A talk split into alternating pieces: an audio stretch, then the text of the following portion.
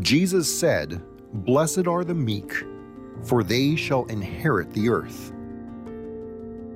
Meekness is submissiveness and humility. It's easy to see how people would naturally reject this as a way of life. Although this beatitude concerning being meek has been much praised even by many non Christians, such as Mahatma Gandhi, some view the admonition to meekness with great skepticism. Friedrich Nietzsche, in his book called On the Genealogy of Morals, considered Jesus' call to meekness as the embodiment of what he perceived as slave morality.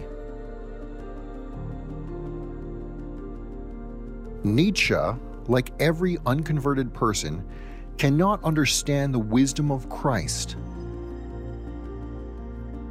It all sounds foolish to them and they can't understand it, for only those who are spiritual can understand what the Spirit means. Jesus personified meekness. And don't be fooled, meekness is not weakness. Only the one empowered by the Holy Spirit can fully embrace this truth and live it out.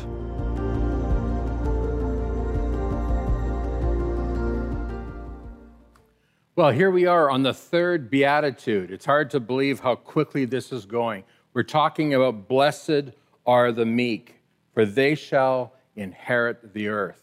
Now, this beatitude is what we call uh, uh, the preamble, the beginning, the start, or the explanation of the Sermon on the Mount.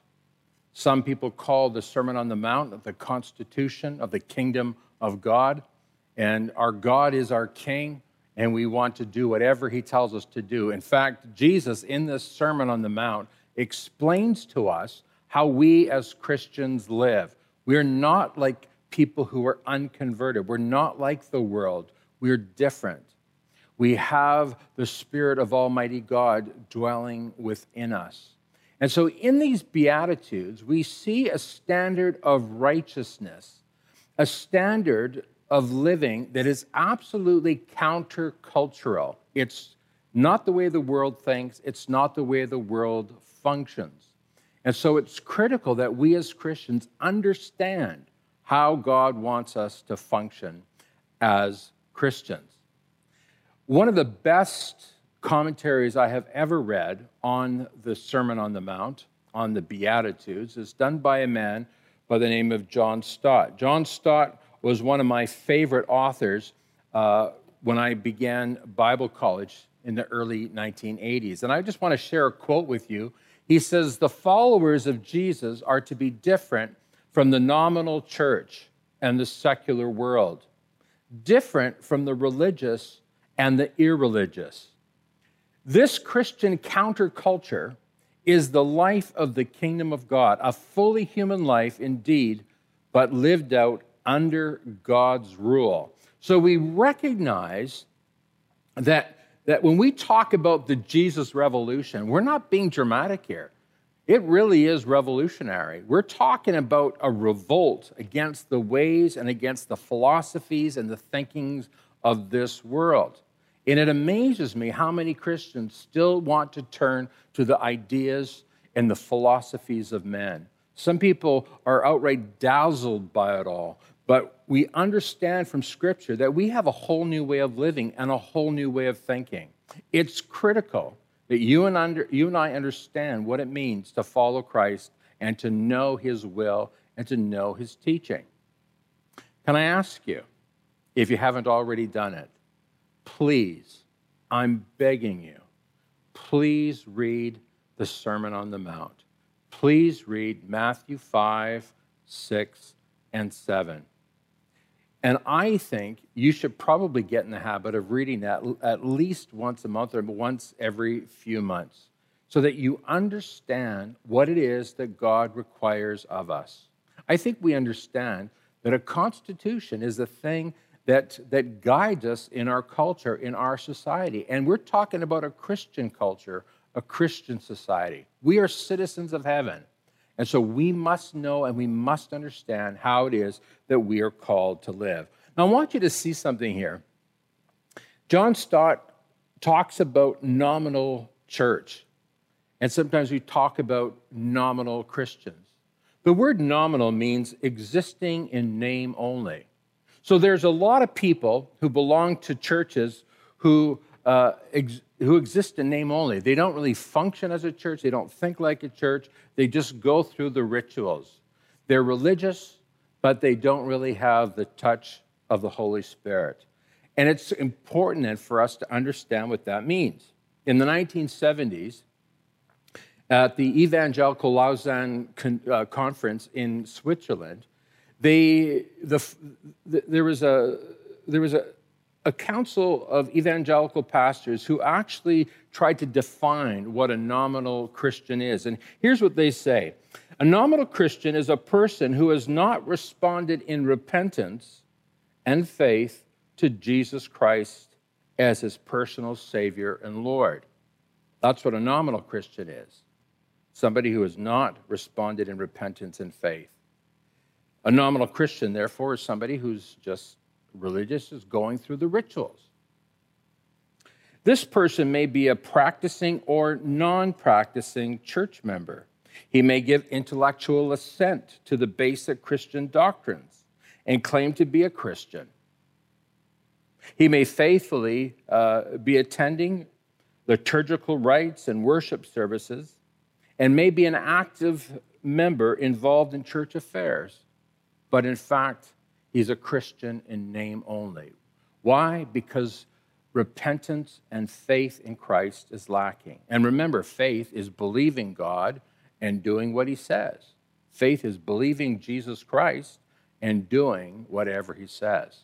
So it's important for us to understand that as Christians, we cannot be Christians in name only. We call that hypocrisy or acting.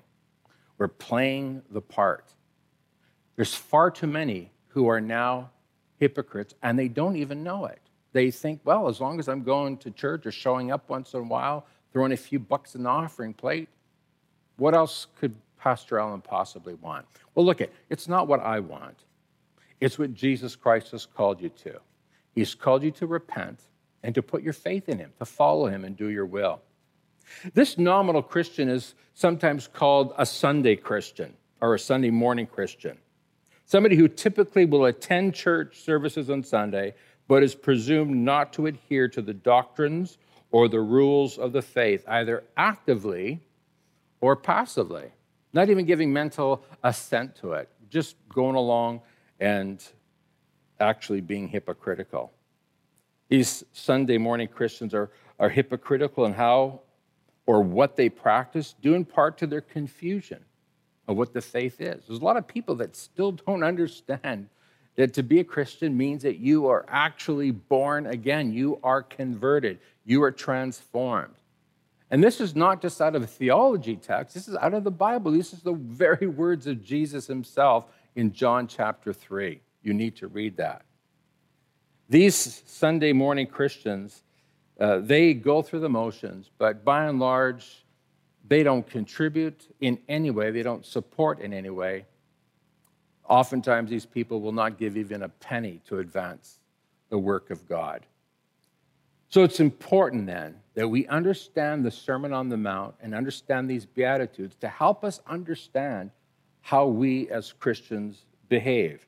Now, I'm going to tell you, uh, it is impossible it is impossible to live out these Beatitudes or the Sermon on the Mount if you are, in fact, a Christian in name only. You can't, you can't live or function according to the Beatitudes if you're a nominal Christian in name only, if you're just religious. You need to be empowered by the Holy Spirit understand that to practice these Beatitudes, you need to be a Christian who understands that he or she is part of a revolution. You are revolting against the systems and the ways of our culture. It means that you are not concerned about what people think. You're not concerned about what people think of you on social media. Your, your interests are not in politics. You're not concerned about serving society. Your concern is to serve God and God alone. God is looking for a loyalty. And the Beatitudes help us to see that. It helps us to understand what really matters. And so I'd ask you this morning are you surrendered to the Holy Spirit at work in your life? I know some of you, even as I'm speaking at this moment, are sensing a stirring in your heart, and God is challenging you concerning your walk with God. Look at if you don't understand these beatitudes, um, if you if you can't embrace these beatitudes, then I, will just be honest. You will never understand Alan Duncalf, which is not the end of the world. But you will not understand what I'm preaching and what I teach. You will not understand where I'm coming from. You will not understand why I do what I do and why I teach what I teach, why I function the way that I function. And that is important because I'm your pastor. But more importantly, you will not understand the scripture and you will not understand why Jesus did what he did. The Sermon on the Mount opens our eyes to understand a brand new way of living. It invites us to be part of a revolution, the Jesus revolution. So let's take a look at this third beatitude. Blessed are the meek. Here's what Jesus says He says, Blessed are the meek, for they shall inherit the earth. And in the uh, New Living Translation, God blesses those who are humble for they will inherit the whole earth. And so both, both translations are just, are just fine, they're perfect. But let's, let's just be reminded again what that word blessed means. The word blessed means to be happy, means to be rich, it means to be joyful, it means to, to be prosperous, where you are totally satisfied, all your needs are met. Now, here's the thing as Jesus is introducing the Sermon on the Mount, he begins with, with this message of how you and I can know happiness. I mean, every human wants that. Every human is looking for that, they're desirous of that. The US Constitution begins with that. We, we, we, we believe that people have the right to pursue happiness. Now, I'm going to tell you something. That is an American idea. It's not necessarily a biblical idea. And you're going to see what I mean by that in just a moment. Jesus knows, though, that this is what our heart's desire is. We want to know what it is to be satisfied, to be full, to be happy, to be rich. This blessing that we're talking about is something that God bestows upon those who pursue Him that desire him and long for him. It's a gift of God to all who have the attitude of Christ. Well, the Beatitudes, they describe to us what the attitude of Christ really is. So, we know what blessed means, and we know that God is the one who bestows this blessing upon us. But then Jesus tells us how we receive this blessing from God. But you'll notice that this blessing from God comes not through us pursuing happiness, but by pursuing something else. It comes from pursuing God. And really, that's what all these Beatitudes are about. It's all about different ways to pursue God. You'll see that. It's really quite interesting. And it shouldn't surprise us because further on in the next chapter of the Sermon on the Mount, Jesus tells us, he tells us, seek first the kingdom of God and his righteousness, and everything you need will be added unto you. In other words, you will be blessed. That's what the Beatitudes are about. Remember, the Beatitudes are the preamble, the explanation of the Sermon on the Mount, which is the, the constitution of the kingdom. So we're pursuing God, and in pursuing God, and Jesus tells us the, the various ways that we pursue Him, God then blesses us and makes us happy. The problem with North Americans is that we, and not just North America anymore, it's around the world. The problem is, is that our pursuit is of happiness, not realizing that happiness is the fruit of pursuing God. That's how Christians are different. And Christians understand that. So it's important for us then to understand what, what do we need to be? What, what does our attitude need to be?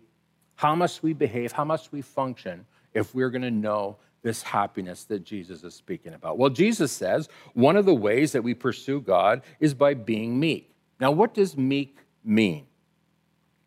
Well, it comes from the uh, Greek word praus, which means gentle or humble, courteous, um, considerate.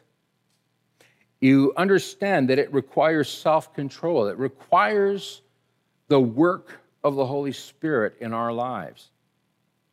You cannot be meek in your own strength. Uh, you may be able to act like it, but inside you may be just uh, a, a, maybe a raging storm inside your heart. We're talking a self, we're talking about a self-control that, that is enabled by the Holy Spirit. And that's what Jesus is saying. Blessed are the meek.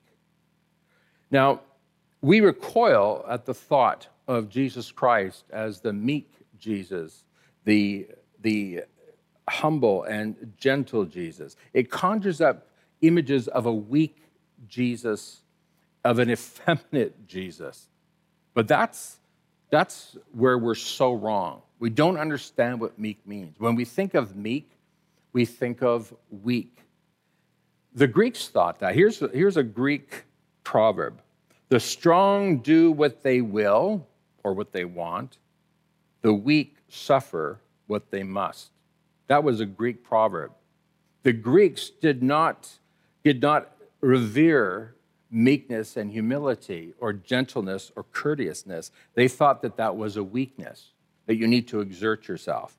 Well, today, if you tried to find a book on how to be meek, you won't find one. I tried Amazon, tried to find a book on how to be meek. I couldn't find anything. I did find two books about how to be humble, but that was it, just two books. Because that's not really what people want. I did, however, find a multitude of books about how to dress for power, how to have a power lunch, uh, how to be assertive, how to get what you want, how to, how to power through, how to put yourself first. Uh, there are two that I found so shocking, I thought I'd share them with you. And the, the first one is called Not Nice. And I cannot even pronounce the author's name. I guess I could try. Aziz Gazipura. I, I think that's pretty close. But, but here's what it says on Amazon.ca Not nice. Stop people pleasing, staying silent, and feeling guilty and start speaking up, saying no, asking boldly and unapologetically, being yourself. It, it gets five stars, almost completely, almost complete five stars. Wow. This is absolutely and utterly opposite to what Jesus teaches. In Not Nice, uh, Dr. Aziz uh, I don't know where he got his doctorate from, but this Dr. Uh, Aziz, he wants to teach people how to have extraordinary confidence. He wants to help people get ahead. But Jesus is saying, if you want to get ahead, this is not the way to do it. It's not by being arrogant. It's not by being by being pushy. It's not about uh, about putting yourself first. No, not at all. And then here's another one. Uh, how to be assertive, the ultimate assertiveness workbook to teach you how to stand up for yourself. And here's again what Amazon.ca, here's what, how they describe it How to be assertive, the ultimate assertiveness workbook to teach you how to stand up for yourself. Wow. Uh, un- unfortunately, I mean, this would be laughable, except that, that so many Christians have bought into this. So many Christians believe, I mean, I gotta, gotta teach my daughters how to be assertive, how to stand up for themselves, how to push through in a man's world. You see, this is the wisdom of the world versus the wisdom of Scripture, the wisdom of God. And I know even as I'm saying this, somebody's angry at me. But please don't get angry at me. If you're going to be angry, be angry at Jesus or God. because it comes from them. It comes from God. Teach, God is teaching us what he wants us to be. I'm going to tell you this right now. The real Christian, the one who is truly converted, the one who has experienced the power of the Holy Spirit at work, they know that meekness is not weakness. Jesus said this of himself. He said that he is meek. Now, I dare you to say that Jesus is weak. I dare you. Here's what Jesus says in Matthew 11, 28 to 29. Then Jesus said, Come to me, all you who are weary and carry heavy burdens, and I will give you rest. Take my yoke upon you. Let me teach you, because I am humble and gentle at heart. He's saying, I'm meek. I'm considerate. I'm courteous. I'm humble. And you will find rest for your souls. This is the master that we serve. Jesus is the one who invites you to come to him. He's not, he's not a taskmaster. He's not going to condemn you. He's not going to hit you. He's not going to hurt you. No, he invites you to come because he's gentle and humble and he's going to help you. Come, and you will find rest for your souls. You know, Jesus, uh, Jesus is not weak. Jesus was in the Garden of Gethsemane. You know the story. He's just finished enjoying the Passover with the, with the disciples, and now he's praying just before he goes to the cross. And he knows what's about to happen, and he's waiting for it to happen. And then suddenly Judas appears, and he came straight to Jesus, and he says, Greeting, Rabbi. And then he gave Jesus a kiss. Well, you know why he's doing that. He's trying, he, it's dark out, and he's identifying for the guards and the officials that have come from the high priest. He's identifying who Jesus is in the crowd and in the dark. Now, here's what Jesus says. Here's the meek and humble Jesus. He says, My friend, go ahead and do what you have come for. And then the others grabbed Jesus and arrested him. And it's at that moment that one of the one of the men with Jesus pulled out his sword and struck the high priest's servant, cutting off his ear. Put away your sword, Jesus told him. Those who use the sword will die by the sword. Now, here's a moment when Jesus could have used force, he could have exerted himself, he could have been bold, he could have lifted his fist and said, I don't have to take this. I don't need to put up with this. I'm going to assert myself. I'm going to stand up for myself because I now I know how to be assertive. No, that's not Jesus at all. Jesus says, Don't you realize? I love this. Don't you realize that I could ask my Father for thousands of angels to protect us, and He would send them instantly, instantly. They would be here to protect. Now, this is very difficult for our natural minds to receive. And I got to remind you, the Apostle Paul points that out. The natural mind cannot receive spiritual truth. Your mind has to be converted. When your mind is converted, then you can receive the truth that I'm teaching you now. Jesus was gentle in this moment, he was courteous, even. He even healed the servant, even though the servant was coming as an enemy. We recognize that these servants of the high priest, these, this gang had come to arrest Jesus. They were functioning on this level, but Jesus was functioning on this level. Now, I want you to remember this picture because for so many of us, we function on this level. And if someone wants to fight, I'm going to fight him back. Someone's going to be assertive with me, I'm going to be assertive back. Someone's going to push me around, I'm going to push him back. But Jesus is saying, No, you're not part of the world. You're now part of another world. You don't function like the world does. You are, you are gentle. You are humble. You are meek. You are courteous. Now, this is hard for you to hear. It's hard for you to even understand. But as a Christian, that's who we are. We imitate Christ. And you're going to see in just a moment how powerful it is that Jesus remains meek at this very moment. And why meekness is not weakness. Why being meek and humble wins the day. Imagine the strength required in Christ to hold back the angels when his very life is threatened. He knows he's going to a cross. Oh, my friends, meekness is not weakness. The strength, the, the intestinal fortitude, the strength of a master to hold back the angels. No, and I'm sure the angels are just ready. Let me at him. Jesus is saying, no. We're going to do the, the will of the Father. The will of the Father is primary. It's the most important thing. And we're going to talk about that next week. That's what real righteousness is, is doing the will of the Father. And to do the will of the Father requires that we are humble, that we are meek. We walk humbly before God and man. Now, Jesus says that the meek will inherit the earth. In Greek, uh, I, actually went to the Greek and I, I, translated it myself. Let me just share, share with you Allen's version.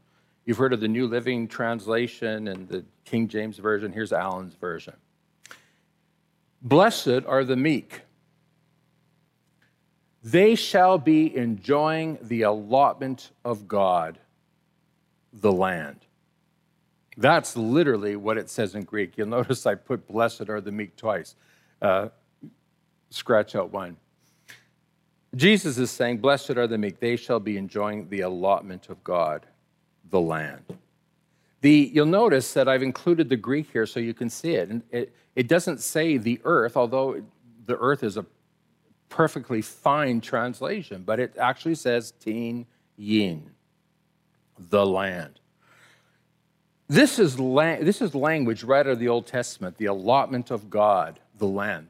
If you, uh, if you read about Joshua, or actually Moses, talking about how the land would be divided, you'll notice that God talks about the allotments that are for the various tribes. But more importantly, you'll understand that the land, in the mind of the Jew, was the most important thing to the Jewish person. And here's why because the land represents the fulfillment of God's promises to Abraham, Isaac, and Jacob, and to all those who followed. The land is the place of their history, their faith, their religion, their culture, their identity, uh, and, and all of it is tied to the land. Now, for many of us, we don't understand that. We don't understand how significant the land is. One Jewish rabbi said the land is what defines the Jewish mind and the Jewish religion. If you don't understand the land, then you cannot really fully appreciate the importance of Israel, and you cannot understand the way the Jewish mind works. Now, it shouldn't surprise us. In, in uh, Psalm 137, Israel uh, is, was in, in exile in Babylon.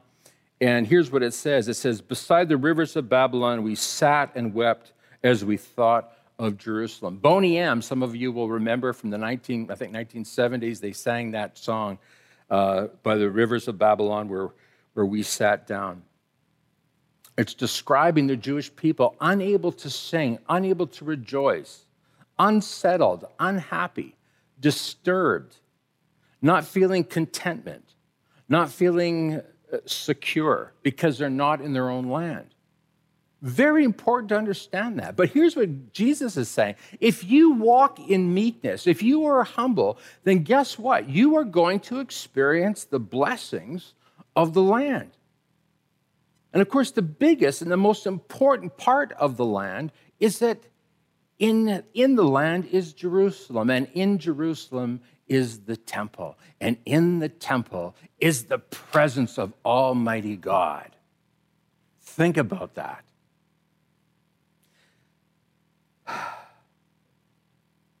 for Israel, the idea of inheriting the land is something that they fully would have fully understood. Here is the fulfillment or the completion of all of God's promises. Now, think about that.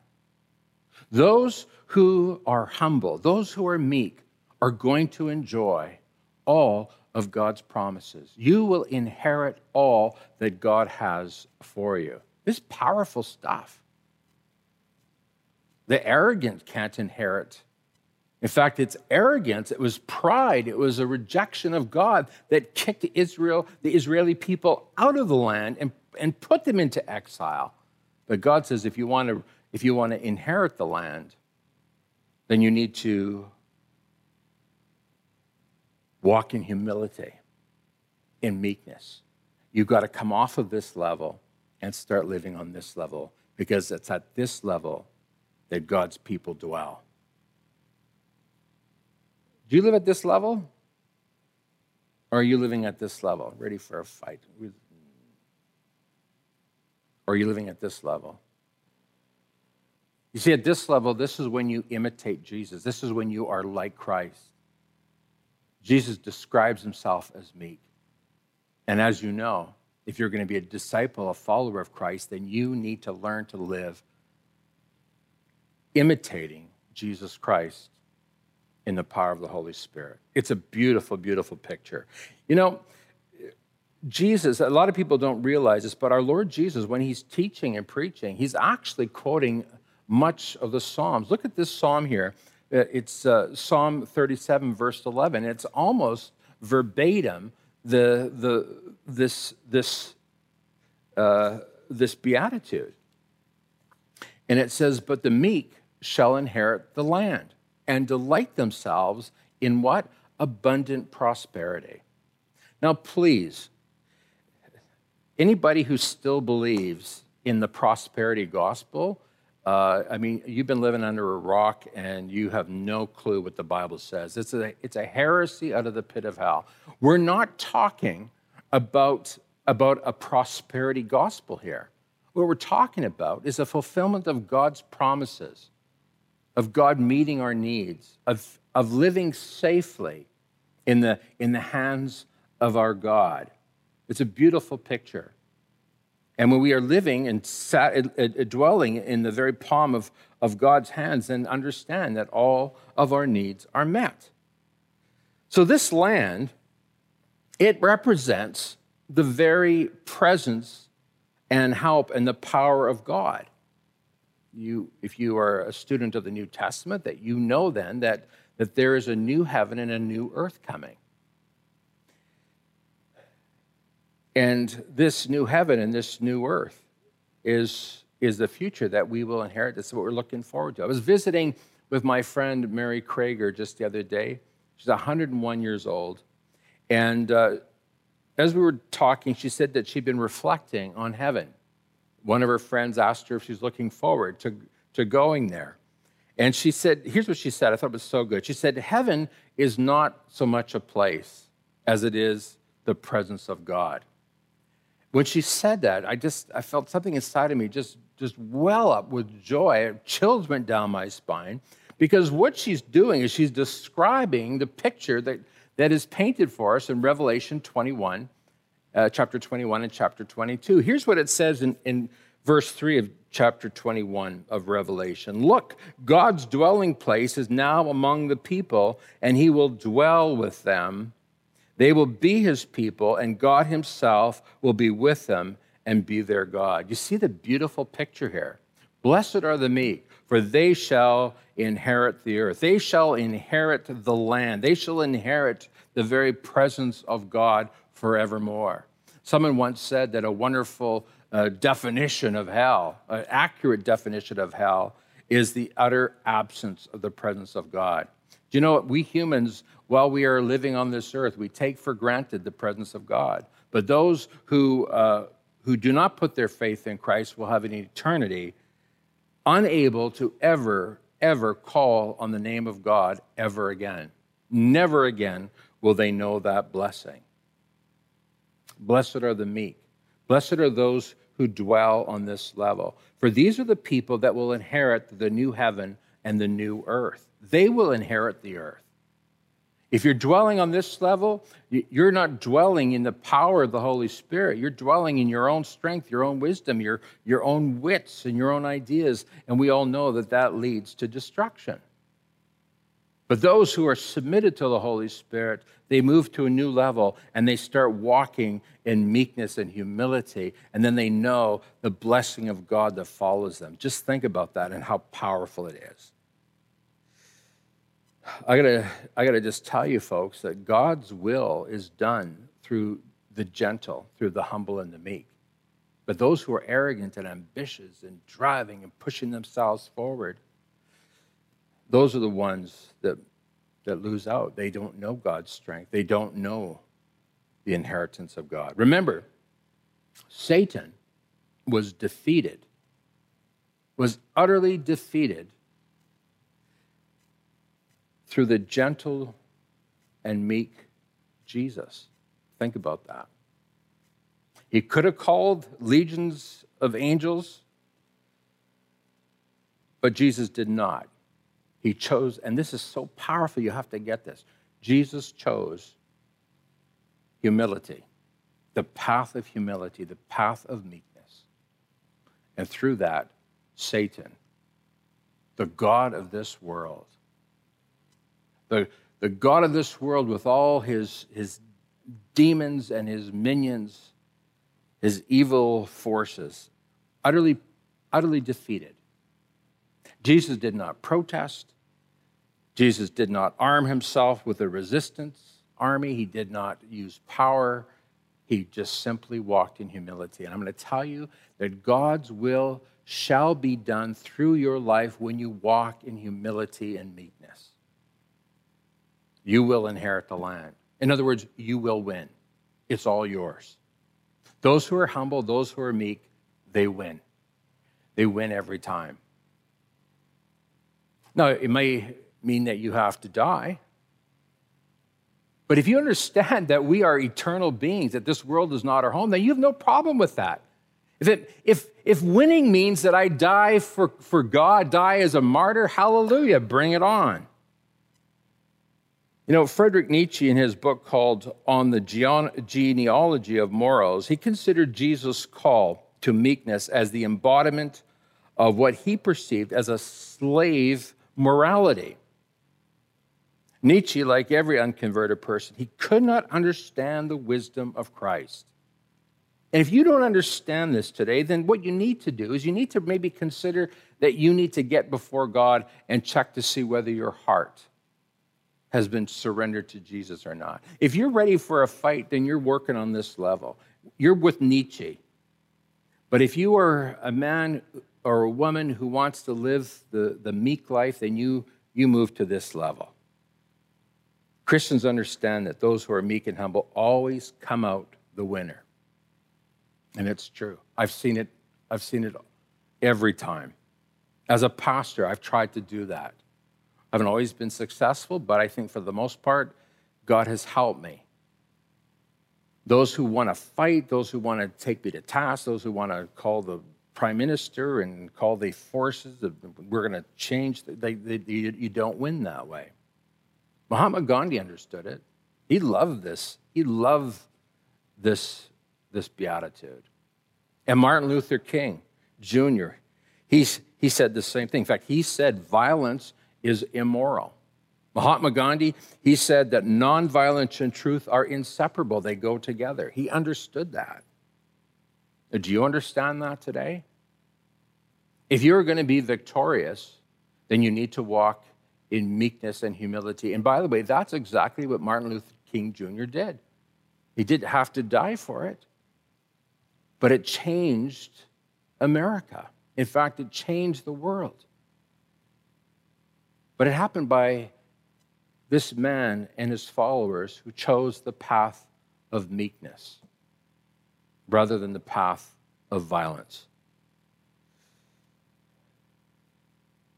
Jesus says, turn the other cheek. Jesus says in the Sermon on the Mount, go the extra mile. Someone asks you to go one mile to carry, to carry their stuff, go two miles.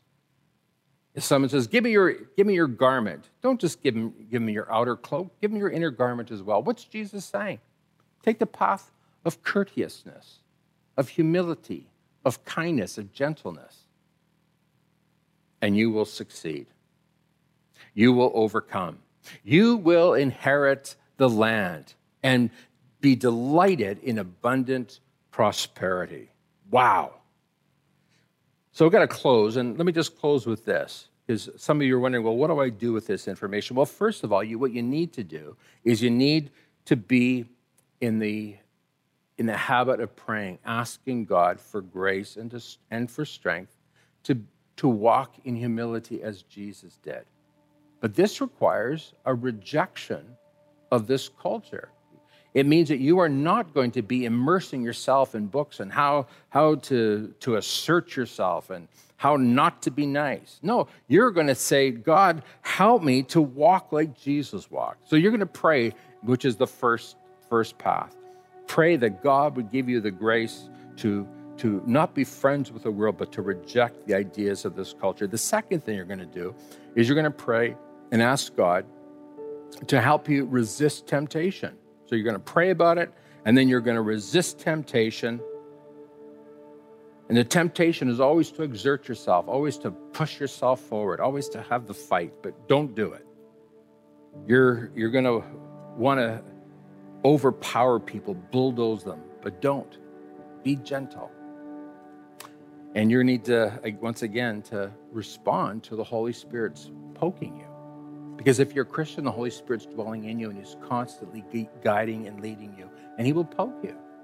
And you'll know, and you'll, you'll feel it in your conscience. You'll know what's the right thing to say, what's the wrong thing to say, what's the right thing to do, what's the wrong thing to do. That's the Holy Spirit leading you. You need to respond. The third thing that you need to do is that you need to call each other out. You need to be prepared to hold each other accountable. And, and that's tough. If you could stand to have someone correct you, then you're meek. If you can't stand to be corrected, if you get angry, if you get resentful, if you get defensive, if you start justifying yourself, you're not meek. You got a, you got a meekness problem. But if you're open to, to instruction, open to advice, open to opinions, I tell you, as a pastor, I have had literally hundreds and hundreds, probably thousands of, of, of, uh, of moments where people have tried to correct me and tried to set me straight. And I've learned just to listen. I don't always like it, but that's what Jesus would do. And then finally, you have to develop a brand new way of thinking. You have to reject the ideas of this world because I'm going to tell you right now that your success in life comes through your meekness. Success is the fruit of meekness. Father, we ask in Jesus' name, give us grace, give us strength to be like the gentle, humble Jesus, knowing, God, that when we do that, your will is done, and we inherit the land. We inherit the earth. We inherit all that God has for us. Because this meekness is impossible without the power of the Holy Spirit working in us. So, Spirit of the living God, have your way in us. Amen. God bless you.